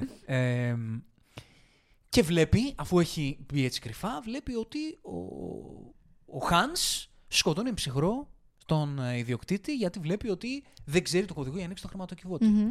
Και συνειδητοποιεί ότι αυτοί δεν είναι και πολύ τρομοκράτες. Είναι κοινοί κλέφτες. Το οποίο επίσης είναι καταπληκτικό έτσι. Γιατί σου κλείνει το μάτι και σου λέει είναι Γερμανοί, θα φαντάζεσαι ότι είναι κάτι πάρα πολύ κακό, ότι έχουν τρομερά σχέδια από πίσω. Απλά είναι σκέτη κλέφτες. Είναι Και- απλά ληστές. Και του το λέει, και του λέει, Τι είσαι τρομοκράτες εσεί. Ναι, Νομίζω ο ναι, Ιάπωνος ναι. το λέει, και, του λέει, και του κάνει ένα ανοίγμα με αυτό το χαμογελάει και ποιος είπε ότι είμαστε τρομοκράτες; Τέλειο. Γιατί πρακτικά δεν το λέει. Όντως, όντως. Απλά έτσι τους παρουσιάζει, έτσι Απλά- τους στείνει και καλά. Ναι, τύπου, χωρίς να πει ότι έχω αιτήματα ή Ακριβώς, οτιδήποτε. ακριβώς. Ε, οπότε συμβαίνει αυτό. Ψάχνουν να βρούνε, έχουν έναν τρόπο να. ε, έχουν ένα σχέδιο για το πώς θα ανοίξουν ένα χρηματοκιβώτιο που μέσα έχει ομόλογα, τα οποία έχουν ε, το ποσό των 600 εκατομμυρίων. Άρα στην ουσία πάνε να κάνουν μια ληστεία. Ακριβώς. Και το πλάν είναι ότι θα, παί- θα το παίξουμε τρομοκράτες για να κερδίσουμε χρόνο, να ετηθούμε με κάποια πράγματα random. Εντελώς random. Το οποίο είναι γαμάτο το πώς του λέει μετά. Μιλάει με τον αστυνομικό πιο μετά και του λέει τα αιτήματα και του λέει Α, θέλω να από, τους, ξέρω, εγώ, από την τάδε οργάνωση να απελευθερωθούν οι σύντροφοί μας. Και του κάνει το άλλο. Το διάβασα στους Times. Έτσι, με σκοπό να δημιουργήσει απλά. Στην ουσία, με, με κάποιο τρόπο να τους ξεγελάσει και αυτοί να καταφέρουν να ξεφύγουν, ενώ υποτίθεται ότι θα είχαν πεθάνει. Δηλαδή, θα δημιουργούσαν μία έκρηξη που θα σκηνοθετούσαν το θάνατό τους. Μμμ. Και μαζί θα σκοτώνανε και τους ομήρους. Το οποίο εδώ έρχεται ο σκοπός του Τζον Μακλέιν. Γιατί θεωρητικά θα κάνανε μια κλοπή, θα πάρουν τα λεφτά, θα φεύγανε, δεν θα πειράζανε κανέναν. Το θέμα είναι ότι εν τέλει το, το τελικό τους σχέδιο θα χρειαζόταν να πεθάνουν και όμηροι Όντως, για να όντως. καταφέρουν να δραπετεύσουν. Οπότε όλοι, ό,τι έκανε ο Τζον Μακλέιν μόνος του σε εκείνο το κτίριο ήταν να προσπαθήσει να, Να σώσει τους ομήρους. να σώσει τους ομήρους σκοτώνοντας έναν έναν τους τρομοκράτες ή καταφέρνοντας να, να έρθει σε επικοινωνία με την αστυνομία εκεί έξω. Ναι. Αλλά και να προσπαθήσει εντός να βάλει εμπόδια στο σχέδιο των τρομοκρατών. Ε, πάρα πολύ έξυπνο επίσης είναι το γεγονός ότι ο μοναδικός έτσι φίλος και κάπως σύμμαχος του ήταν αυτός ο αστυνομικός που ήταν απ' έξω, δηλαδή ήταν μαζί με την αστυνομία και το FBI και προσπαθούσε να τον στηρίξει. Και μου αρέσει πάρα πολύ που αντί να πάρουν ένα πρότυπο κάποιον τότε που θα ήταν μπάντα, θα ήταν λευκός, γιατί έπαιζαν τότε και αυτά, που θα κάνει ωραία αστεία και τέτοια, πήραν έναν γεματούλη μαυρούλη, που είναι και λίγο αποτυχημένος στη δουλειά του, έχει μείνει λίγο στάσιμος, δεν είναι καν στη δράση, και έβαλαν αυτό να είναι στην ουσία το, το τέρι του, ο σύντροφός του που θα τον στηρίζει και θα τον καθοδηγεί λίγο στο τι γίνεται στην απέξω. Και τι story έχει αυτός; Κα- καταπληκτικό το story του. Και τι story Και έχει αυτός έχει εξέλιξη. Ναι, εντάξει, κοίτα, με αυτόν μπαίνουν κάποιες γκρίζες γραμμές εδώ. Σε Άλλο σχέση ένα με τι; storyline που δεν θα είχαμε στις μέρες μας. Το γεγονός ότι αποκαλύπτει ότι ο λόγος που έχει μείνει, ας πούμε, σε, σε διαθεσιμότητα. Σε δουλειά γραφείου. Ναι, σε Μμμ. δουλειά γραφείου, είναι το γεγονός ότι έχει σκοτώσει έναν πιτσιρικά επειδή τον σημάδεψε με ένα ψεύτικο όπλο και εκείνος δεν το κατάλαβε. Και λέει ότι okay, το, μας τα μαθαίνουν όλα, αλλά το μόνο που δεν μας μαθαίνουν είναι τα λάθη μας. Να, πώς να διαχειριζόμαστε τα λάθη μας. Τι γίνεται τώρα σε όλο το κομμάτι της αστυνομοκρατίας και το πώς θίγει το συγκεκριμένο θέμα η, η ταινία. Ε, καταρχάς, με πολύ έτσι τρόπο, δείχνει ότι η αστυνομία σαν συνολικό σώμα, γιατί το βλέπουμε αυτό εκεί, οι, ε, οι αποφάσεις τους είναι μη ανθρωπιστικές. Ναι, Όπως το κάνει και το First Blood που συζητάγαμε σε προηγούμενη εκπομπή, το κάνει και εδώ αυτό. Βλέπουμε ότι και δεν είναι και τόσο ικανοί και έχουν υπεύθυνου σε θέσεις που δεν τους κόβει και πολύ και δεν διαχειρίζονται σωστά τα πράγματα και βλέπουμε ότι και όταν σκάει το FBI είναι τύπου έλα τώρα που ήταν ε, το ωραίο Βιετνάμ και σκάνε με τα Ακριβώς, αεροπλάνα και το ακριβώς. παίζουν ε, Apocalypse Now φάση. Και γυρίζουν και λένε κιόλας: Εντάξει, θα πεθάνουν δύο-τρεις μόνο από τους ομήρους σιγά. Ε, πεθάνε το 20%. Δηλαδή, εντάξει. χαίστηκαν. Χαίστηκαν κιόλας. Στην Θέλω να πω ανθρώπινη ότι ζωή. την αστυνομοκρατία και την αστυνομοκρατία εδώ. Φύγε. Δεν, ναι, τη θίγει και μπορεί μεν το πρότυπο να είναι ο μπάτσος ο ικανός, αλλά το σύστημα της αστυνομίας Ναι, ναι, το περνάει. Έχεις δίκιο. ε, δεν το περνάει σαν κάτι. Τι ωραία που είναι η αστυνομία. Ναι, ναι, ναι. Και τι καλό που είναι το αστυνομικό σώμα το αμερικάνικο. Καθόλου έτσι. Κοίτα να δεις, βα- βασικά αυτό το περνάει ακόμη και στον ίδιο τον πρωταγωνιστή. Δηλαδή θεωρώ ότι το επάγγελμά τον έχει οδηγήσει στο να είναι και λίγο, πιο, α, λίγο ακόμη πιο παραδοσιακός. Μμμ. Αυτό. Ναι. Αυτό θέλω να προσθέσω. Ναι, γιατί το θέμα είναι ότι εδώ δεν προσπαθεί, ξέρεις, γιατί πολλές φορές βλέπουμε σε κάτι κριτικές να θεωρούν ότι αυτές οι ταινίες είναι, ε, ξέρεις, είναι ε, στρατιωτικό καυλές ή αστυνομικό καυλές. Αλλά εδώ τον, τον λαϊκό μπάτσο της γειτονιάς που έχει την οικογένειά του και βγάζει τα προς το ζήν αναδεικνύει. Και Σωστά. όχι το, το σώμα της αστυνομίας και τον τρόπο με τον οποίο λειτουργεί. Σωστά, σωστά. Δεν όντως. θέλει να μας πει. Ίσα ίσα την παρουσιάζει με άσχημο τρόπο την αστυνομία. Δεν την Ακριβώς. παρουσιάζει ότι η αστυνομία είναι τι καλά που λειτουργεί και τι όλα που γίνονται τόσο όμορφα. Βέβαια, βέβαια. Έτσι. Και το γεγονός ότι αυτός ο χαρακτήρας που είπαμε, ο Al Powell, Sergeant Al Powell, είναι αυτός ο οποίος ξέρεις, είναι και αυτός ένας αστυνομικός της γειτονιάς που βλέπει τα σκατά γύρω του και ε, προσπαθεί να τους πει ρε παιδιά, ε, ακούστε αυτόν τον άνθρωπο μέσα που παλεύει. Και η σχέση που αναπτύσσουν μεταξύ τους είναι ακριβώς αυτό. Τι, τι ωραίο bromance. Κα- καταπληκτικό, πραγματικά. Το reunion τους στο τέλος, όχι reunion βασικά, η γνωριμία τους στο τέλος. Συγκινητικό. Ήταν Από τα συγκινητική, πιο συγκινητικά της πραγματικά. ταινίας. σω πιο πολύ και από. Και από την γυναίκα και από- του. Ναι, και από τη γυναίκα Ναι. του. ναι, γιατί ξέρεις, εδώ πάλι είναι οι, οι, οι δεσμοί των δύο μεροκαματιάρων των αστυνομικών που στον ιδεατό τρόπο, στον, στον ιδεατό κόσμο της ταινίας, θέλουν απλά να πετύχουν το καλό, θέλουν να σώσουν τον αθώο Σωστά, κόσμο. σωστά. Αυτοί αυτό θέλουν. Α- αυτό το πρότυπο αναδεικνύει η, Σωστά. η ταινία. Το το καταφέρουν σκοτώνοντας τρομοκράτες, εντάξει. Αυτό είναι κάτι άλλο. Είναι κάτι άλλο αυτό. Είναι κάτι άλλο. Ε, οπότε ναι, βλέπουμε το, το πώς καταφέρνει έναν έναν να τους εξουδετερώνει ο Τζον Μακλέιν και η πρώτη γαμάτη σκηνή είναι αυτή με το Σανσέρ. Που τον δίνει... απ' τη Άγιο βάση- Βασίλη. Άγιο Βασίλη για να στείλει το πρώτο μήνυμα, να δώσει ότι... Ξέρεις κάτι, να, να τους φοβήσει ότι υπάρχει κάποιος αντίπαλος εδώ πέρα. Ακριβώς. Να τους τρομάξει λίγο Και γράφει στην επιγραφή τι γράφει. Πήρε ένα αυτόματο χοχοχό. Χω, χω, χω. Τέλειο. δηλαδή, μυθικό. Και του το γράψει πάνω στο μπλουζάκι, στο πτώμα. Όπου είναι ο άδερφο Τρομερό. του ενός τρομοκράτη, ο οποίος το παίρνει προσωπικά. Και φυσικά οδεύει το πράγμα προς ένα standing, ε, πώς το λένε, σε ένα face to face Μμμ. Ε, Ανάμεσά τους. προς το φινάλε. Ε, βλέπουμε τον, τον Μακλέιν με το αμάνικό του, το τυραντέ. Το πέπο ξυπόλυτο που έχει λευκό, μείνει ξυπόλυτος. το πέπο λευκό γίνεται κοκκινό μαύρο στο τέλος της ταινίας. Πολύ απότομα. ναι, Παίζει, το, νομίζω είναι, δεν ήταν το ίδιο φανελάκι. Μάλλον άλλαξαν απλά φανελάκι. Άλλαξαν απλά ναι. φανελάκι και άλλαξαν και χρώμα στο φανελάκι. Προφανώς θέλουν να δείξουν ότι βρώμισε. Ναι, ναι, ναι, ναι. ναι. Και επειδή μάλλον δεν μπορούσαν να το βρωμίσουν αρκετά, σου λέει: Ωραία, βάλτε ένα καφέ. Ένα γκρι, ναι, ναι, ναι. Εντάξει, δεν μας πειράζει αυτό. όχι, όχι, δεν μας πλάκα πειράζει είχε. αυτό. Αλλά είναι όλη η δράση του Μακλέιν ντυμένη και με πιστολίδια τρομερά. Η σκηνή, ας πούμε, που του λέει. Ε, του λέγει εκείνος ο τύπος ότι έπρεπε να με, να με σκοτώσεις, που του κάνεις στην αρχή το κόλπο. Όχι, όχι, μην πυροβολείς. Τον αφήνει ο Μακλέιν, που ναι, φαίνεται ναι, και ναι, εδώ. Ναι, όντως. Η ανθρωπιά του. Ναι, ότι δεν είναι ο αστυνομικός που θα σκοτώσει χωρίς δισταγμό, αλλά. Σωστά και θα το χάρει κιόλας. Ναι, θα το ζυγίσει το πράγμα και γι' αυτό καταφέρει και τον ψαρώνει ο άλλος. Και όταν μετά το αποκαλύπτει ότι του λέει δεν έπρεπε να διστάσεις, τον πυροβολεί κάτω από το Είναι και τραπέζι. με του λέει ευχαριστώ για τη συμβουλή. ναι, του λέει ευχαριστώ συμβολή. Αυτές οι ατάκες είναι. Απολαυστικέ, Ναι. απολαυστικέ. Και είναι που χτίζουν και, τη, και την ιδιοσυγκρασία του. ρε Ναι, παιδί. βέβαια, και, βέβαια.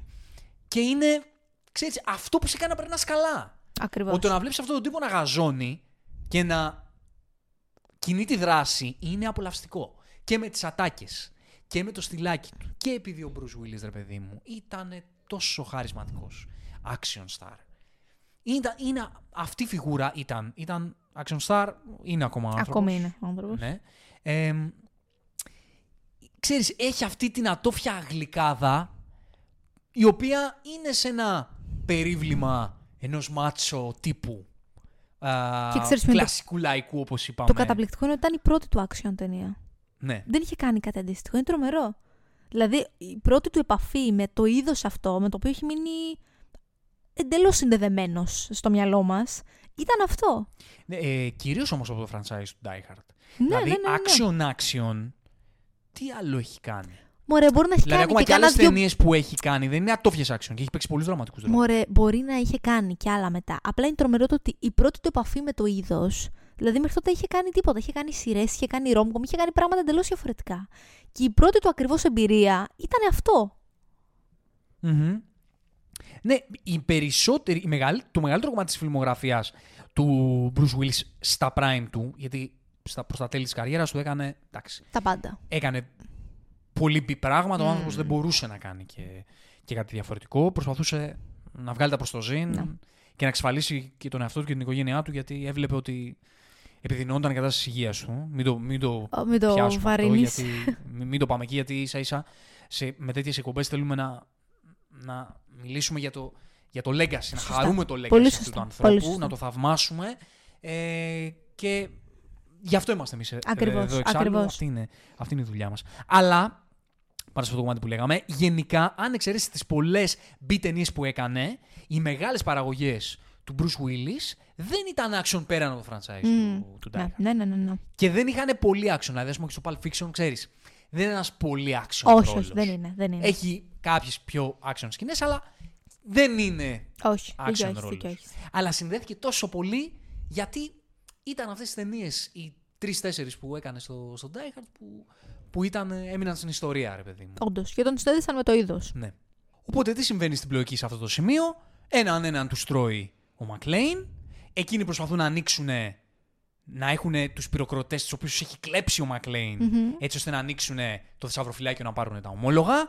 Ο Μακλέιν προσπαθεί να έρθει σε επαφή με την αστυνομία. Τα καταφέρνει μέσω του Sergeant του Al, ε, του Al Powell, ο οποίος με τα χίλια ζόρια, αφού δεν δεν σκαμπάζανε αυτοί και δεν αντιλαμβανόντουσαν από τα, ε, από τα τηλέφωνα έκτακτης ανάγκης που τους έλεγε Ε, έκτακτη, μου λέει, καλέστε 911. Εσύ δεν σας λέει έκτακτης ανάγκης.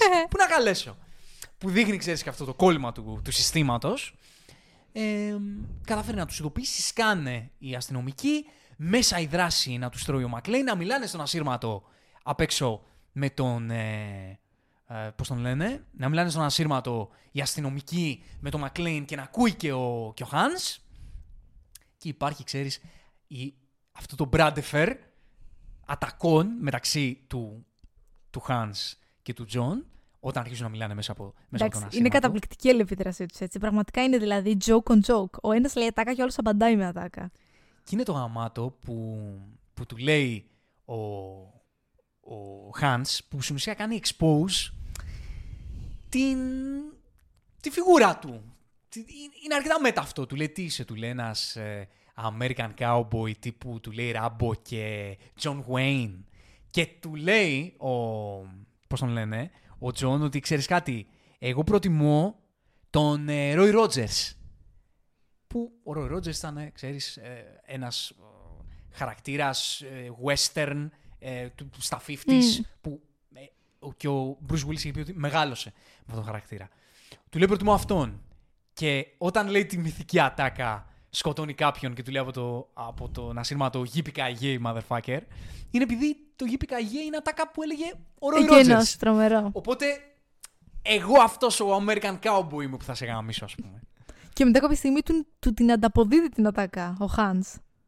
του την ανταποδίσει στο φινάλε. Ναι, τρομερό κι που αυτό. πάει να το παίξει έξυπνος Ακριβώς. και πάει με την ατάκα που του είπε να τον, Να τον να φάει. να τον φάει, αλλά δεν τον τρώει γιατί δεν έχει σφαίρες κτλ. Έτσι. κτλ. Ε, αλλά η αλληλεπίδραση αυτή είναι- είναι πολύ ωραία ακριβώς επειδή είναι, ξέρεις, το expose του ενός στον άλλο. Ξέρεις, ας πούμε, δίνονται τα δύο πρότυπα Ναι, ναι, ναι. Στερεοτυπικά όντως, πρότυπα, όντως, αλλά είναι όντως. πολύ ωραίο ότι μεταξύ τους ξέρεις, υπάρχει αυτή η αναγνώριση το από πού έρχεσαι εσύ και από πού έρχομαι εγώ. Οπότε στην εξέλιξη ο Τζον ε, πάει από λαβωματιά σε λαβωματιά, έχει αρχίσει και γίνεται ράκος. Μιλάει και με τον ε, Πάουελ απ' έξω. Ο Πάουελ προσπαθεί να του δώσει κουράγιο. Έλα, ξέρω εγώ, προσπάθησες να τα καταφέρεις και τα λοιπά, θα αντέξεις. Γίνεται και η έκρηξη που πάνε να κάνουν ντου. Όχι, η έκρηξη γίνεται από το Και Μακλέιν. την προκαλεί. Ακριβώς. Ε, Ανατινάζει όλο το κτίριο ο τύπος. Ε, όταν πάνε να Απίστευτο. κάνουν ντου οι αστυνομικοί και οι άλλοι με, με τα, ε, με τα μπαζούκας ρίχνουν στο, στο τάγκ. Απίστευτο, απίστευτο. Καλά, σκηνάρα. Αυτά, να, να κάτι που δεν βλέπεις. Με τον μπαζούκα στους Τέτοιες- τέτοιες- τρομοκράτες τέτοιες εκρήξεις, έτσι. ρίχνουν στο, ε, πώς το λένε, στο τεθωρακισμένο. Απίστευτο, Που προσπαθεί να απίστευτο. μπει μέσα στο κτίριο. Και μετά είναι η αστυνομία που γυρίζει και λέει στον Μακλέιν ανατείναξε σε ένα κτίριο. Ε, πώς, πώς το κάνεις αυτό, δεν γίνεται να είσαι αστυνομικός. Δηλαδή, σε τι στέκονταν; Ναι, και μετά οι άλλοι σκάγανε με το, με το ελικόπτερο και Ακριβώς. θα τρώγανε τους μισούς ομήρους. Ακριβώς, ακριβώς. Ναι. Ε, οπότε αρχίζει και χάνει τις δυνάμεις του ο Μακλέιν και Μμμ. αυτή η συζήτηση που είναι τόσο τρυφερή και ωραία με τον Πάουελ που λέει: Έχεις παιδιά, πώς είσαι, ξέρω εγώ αυτά, ε, τι έχεις, ε, τι, ποια οικογένεια έχεις έξω. Ε, και λέει ότι όταν θα συναντήσει τη γυναίκα μου, και εκεί έρχεται η συνειδητοποίηση, Μμμ. γιατί όλα αυτά τα κάνει να σώσει τους ομήρους, αλλά είναι και η γυναίκα του. Σωστά. Ένας από τους Σωστά. ομήρους. Και στην ουσία όλη η μάχη που κάνει είναι και για τη διάσωση Της της γυναίκας του, φυσικά. γυναίκας. Και λέει ότι πες της I'm sorry. Ότι έπρεπε να τη στηρίξω.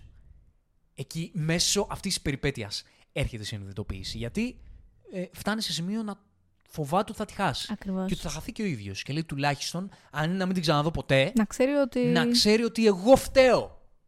Εγώ έκανα το λάθος. Εγώ δεν έπρεπε να τη στηρίξω. Εγώ φταίω που αυτή τη στιγμή ε, Δεν συνέβησαν- είμαστε καλά. δεν είμαστε καλά, ότι είμαστε σε, είμαστε σε απόσταση.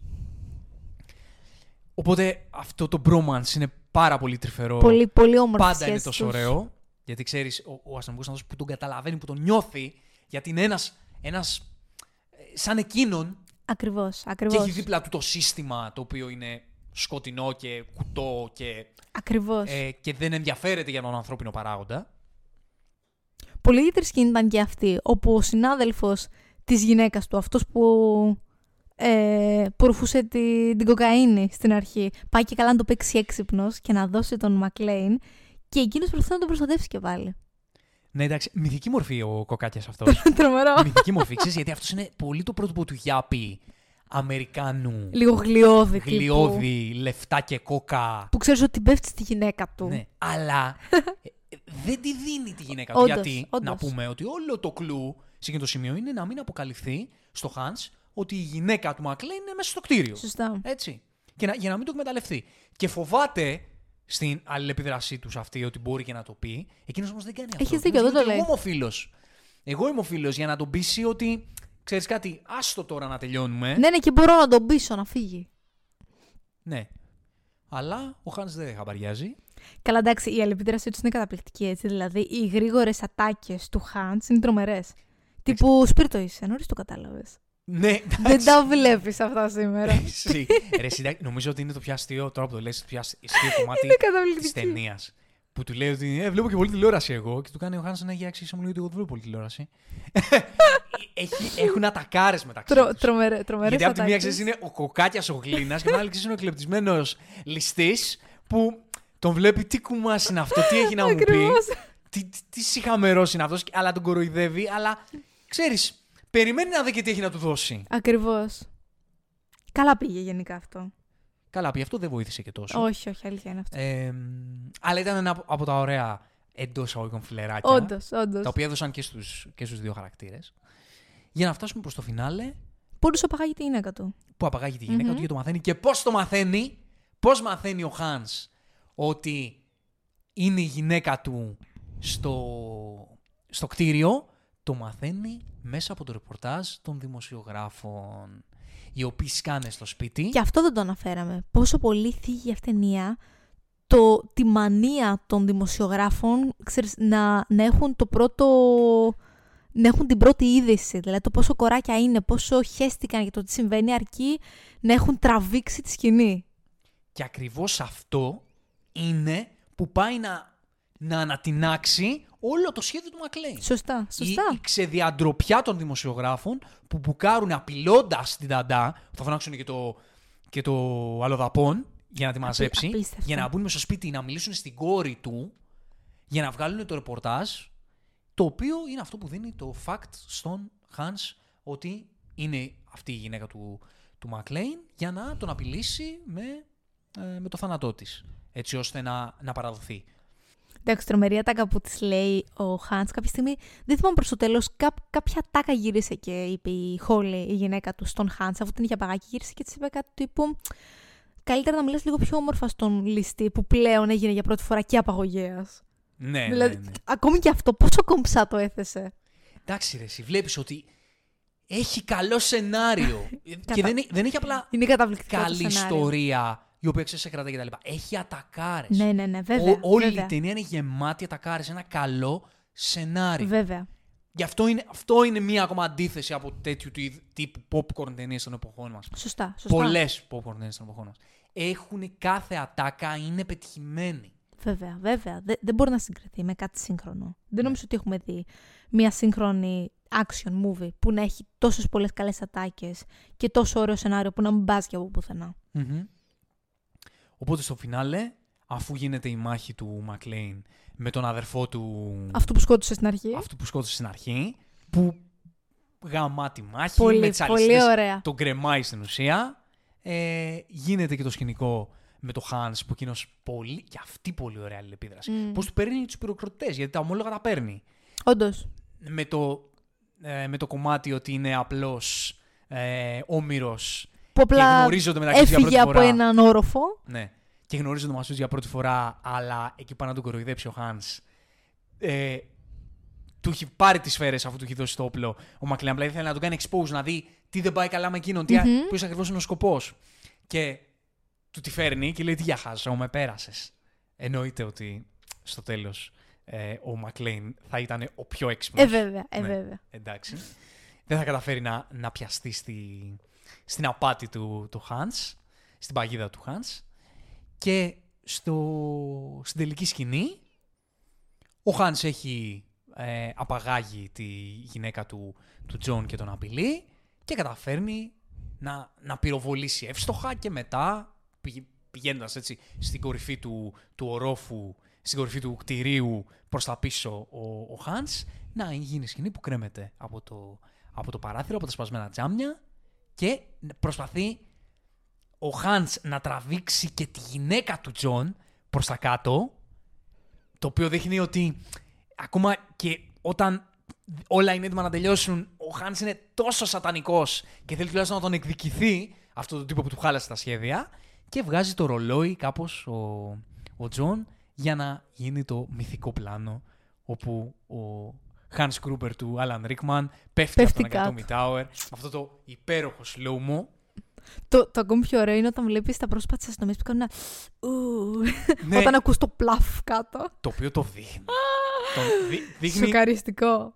τη φιγούρα να πέφτει και το πουπ στο τέλος. Και δηλαδή, τα πρόσωπα σου δείχνουν, ξέρεις, μια ιδέα τύπου. «Ουχ, κακό. ναι. Είναι ότι θέλει η ταινία να σου, ξέρεις, να, να σου δώσει την ικανοποίηση ότι Έτσι, ο τη κακός δικαίωση. πέθανε. Έτσι. Τον σκότωσε ο Τζον. Έτσι. Εντάξει, μην ξεχνάμε ότι είναι από τις ταινίες που έχουν το κλασικό στοιχείο του ε, good versus evil σαν βασική και θεματική. γι' αυτό τους λατρεύω. Ακριβώς. Και αυτούς λατρεύω. Ακριβώς. Και στο φινάλε, φεύγοντας από τον Agatumi Tower, ενώ ο αδερφός τελευταία στιγμή. Α, εντάξει, έχουμε πρω- έχουμε πρώτο reunion. Ναι, ναι, ναι, έχουμε το Το reunion, reunion, τη του, συνάντηση του, βασικά. του ζευγαριού, Του ζευγαριού. την επανένωση, την κυριολεκτική επανένωση. Ναι, Σ- Συμφιλίωσης καλύτερα να το ναι, πούμε. που της λέει ότι. Το και Συγγνώμη, το. σ' αγαπώ κτλ. Ναι, το και το. Και τη γνωρίζει τη γυναίκα του. Τι όμορφα από εδώ, Τι η γυναίκα όμορφα μου. γι' αυτό. Εγώ είμαι ο Ζων, εσύ ο Αλ. από εδώ να σου στήσω τη γυναίκα μου. Τι, τι όμορφο, τι θριαμβευτικό. Ότι τα κατάφεραν. Είναι, είναι τα πανέμ, κατάφεραν. Γιατί πανέμορφη ξέρεις, σκηνή. σου χτίζει αυτή τη σχέση. Η οποία σε εκείνο το σημείο είναι στο χείλο του γκρεμού η σχέση. Δεν ξέρω αν θα Σωστά. τα καταφέρουν. Χτίζεται μέσα από την κακουχία και μέσα από τον κίνδυνο αυτή η σχέση. Και ότι είναι οι μόνοι που καταλαβαίνονται μεταξύ τους. Μέσα σε όλο αυτό το χάος που επικρατεί και μέσα σε όλο αυτό το κακό σύστημα που ελέγχει ή έχει την αρμοδιότητα να λύσει το πρόβλημα. Όντως, όντως. Και στο τέλος θα καταφέρουν αυτοί είναι που τα καταφέρνουν, όχι το σύστημα, γιατί έχουν σκάσει από πάνω με το ελικόπτερο οι άλλοι. Γίνεται η FBI, η έκρηξη. αστυνομία, τίποτα. Χαίστηκαν όλοι στην ουσία. Τρομερό το reference ότι οι άλλοι ε, από πάνω το παίζουν Apocalypse Now πάντως. Ναι, Που ναι, δείχνει, ναι, ναι, ναι. Ξέρεις. α, Έχεις δίκιο, έχεις δίκιο. ναι. Τι, τι, τι, τι παθογένειες υπάρχουν Μμμ. σε, Ακριβώς. σε αυτού του είδους, τι άνθρωποι μπορεί να υπάρχουν μέσα σε αυτά τα σώματα. Και Αφού γνωρίζονται λοιπόν, ξυπνάει από το θάνατο ο αδερφός ο, του τρομοκράτη ο Γερμανός και πάει να πυροβολήσει ε, έτσι πολύ ωραία κινηματογραφικά το Τζον και, τη- και τη γυναίκα του, το Τζον βασικά για να εκδικηθεί τον αδερφό του. Αλλά.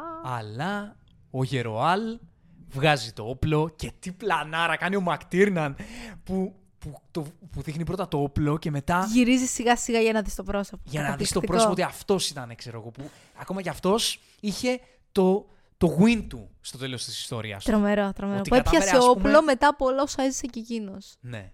Που Και είχε πει το ότι δεν, έκανε- δεν μπορώ να ξαναπιάσω όπλο από τότε. Καταπληκτικό. Και το έκανε για να σώσει το φίλο του. Φα- Είναι καταπληκτικό. Και η ιστορία μας τελειώνει. Το μοναδικό ψεγαδάκι. Ω, χέλα, πες το το. μοναδικό ψεγαδάκι είναι ότι λέει φανταστικά και αυτό είναι γαμό τι ατάκε που του λέει, λέει όταν, τη γνω, όταν τη συστηνει ο Τζον τη γυναίκα του στον, ε, στο φίλο του, Ναι. λέει, τη λέει με το δικό της όνομα. Α, μάλιστα. Ναι. Από εδώ η γυναίκα μου, αχ μωρέ, Χόλι το όνομά της. Χόλι ε, από G ξεκινάει τώρα, δεν το θυμάμαι ρε παιδιά. Θα το βρω όμως τώρα, live θα το βρω. Τζενάρο. Κυρία Τζενάρο. Και γυρίζει αυτή και του λέει, «Ε, κυρία Μακλέιν. Εντάξει. Εντάξει, να σου πω Αυτό κάτι. δεν χρειαζόταν. Δεν χρειαζόταν. Νομίζω ότι θέλει να δείξει Αλλά, το γεγονός ότι. ότι επαν... επανασυνδέθηκε η οικογένεια. Δεν νομίζω ότι ήθελε να το πάρει υπερβολικά. Ότι κυριολεκτικά παραμένω ιστορία. γυναίκα του. ρε παιδί μου. Ακριβώς, Ναι, εντάξει. ακριβώς. Ότι παραμένω γυναίκα του. Απλά ξέρεις, είναι ένα μικρό ψεκαδάκι που θα μπορούσε και να, και να μην υπάρχει σαν ατάκα. Δεν πειράζει. Να σου πω κάτι. Εγώ Ξέρεις, για, πιστεύω, να, για να είναι το απόλυτο. εγώ κέρδος. πιστεύω ότι ίσως το έδωσε απλά για να δώσει κάτι στη γυναίκα του. Δηλαδή να δείξει με κάποιο τρόπο ότι η γυναίκα του πλέον Ναι. εξακολουθεί να θέλει να είναι μαζί, παντρεμένη, να Μμ. είναι οικογένεια. Δηλαδή νομίζω ότι γι' αυτό το λόγο μπήκε κάτι τέτοιο. Ναι, ναι. Έχεις απόλυτο δίκιο. Απλά ξέρεις, χαλάει λίγο. Χτυπάει λίγο στο μήνυμα το τελικό που θα ήθελε Ναι. να περάσει η ταινία. Το οποίο Όντως. το περνάει όμως. Ναι, ναι, βέβαια, βέβαια. Το περνάει, γιατί και πάλι. είπε- ε, ε, έφτασε να συνειδητοποιήσει ο Τζον να πει ότι έπρεπε να σε στηρίξω. Σωστά. έπρεπε να σωστά. στηρίξω τις επιλογές σου. Δεν έπρεπε Βέβαια. να είμαι αντίθετος στο να κυνηγήσεις και εσύ την καριέρα σου. Βέβαια. Και το γεγονός ότι την αναφέρει με το επώνυμό της, ενώ ήδη έχουν επανασυνδεθεί, είναι σαν να λέει ότι δεν χρειάζεται να έχεις το επώνυμό μου. Είσαι, η Κάνε δική την σου, καριέρα σου. είσαι ο δικός σου άνθρωπος, η Ναι. δική σου προσωπικότητα. Ανεξάρτητα Αυτό. από εμένα.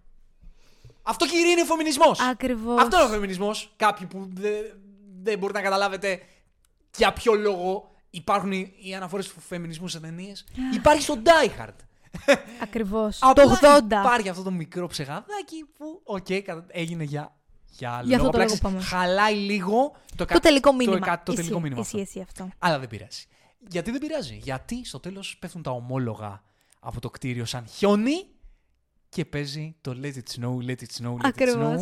Ενώ φεύγει από το, την, ε, το Christmas Eve, φεύγει από τον Ακατόμι Πλάζα, Με τη λιμουζίνα α, με την οποία έχει έρθει. αγκαλιά με τη γυναίκα του, να πάνε να βρουν την κόρη τους. Ακριβώς. Και αυτό είναι το πολύ σκληρός για να πεθάνει. Καταπληκτικό. Και ξέρεις ποιο είναι το αστείο, ότι δεν βγήκε καν Χριστούγεννα η ταινία. Παρόλο που έχει μέσα όλο το χριστουγεννιάτικο spirit, βγήκε κατά, κατά, κατά καλό καιρό. Βγήκε κατά καλό καιρό έκανε Ναι. πρεμιέρα, ε, δεν το ήξερα. Απίστευτο. Ναι.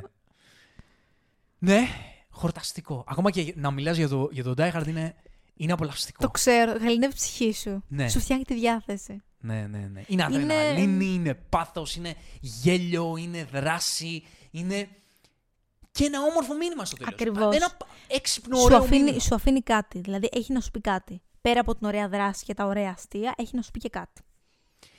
Διαπαιδαγωγή άντρες για μένα. Βέβαια, βέβαια, βέβαια. Τους Σε- διασκεδάζει. σε μια αλλά και εποχή περνάει- κιόλας που δεν ήταν Ναι. διαπαιδαγωγημένοι σε τέτοια ζητήματα. Εντελώς. Εντελώς. Ε, υπέροχο.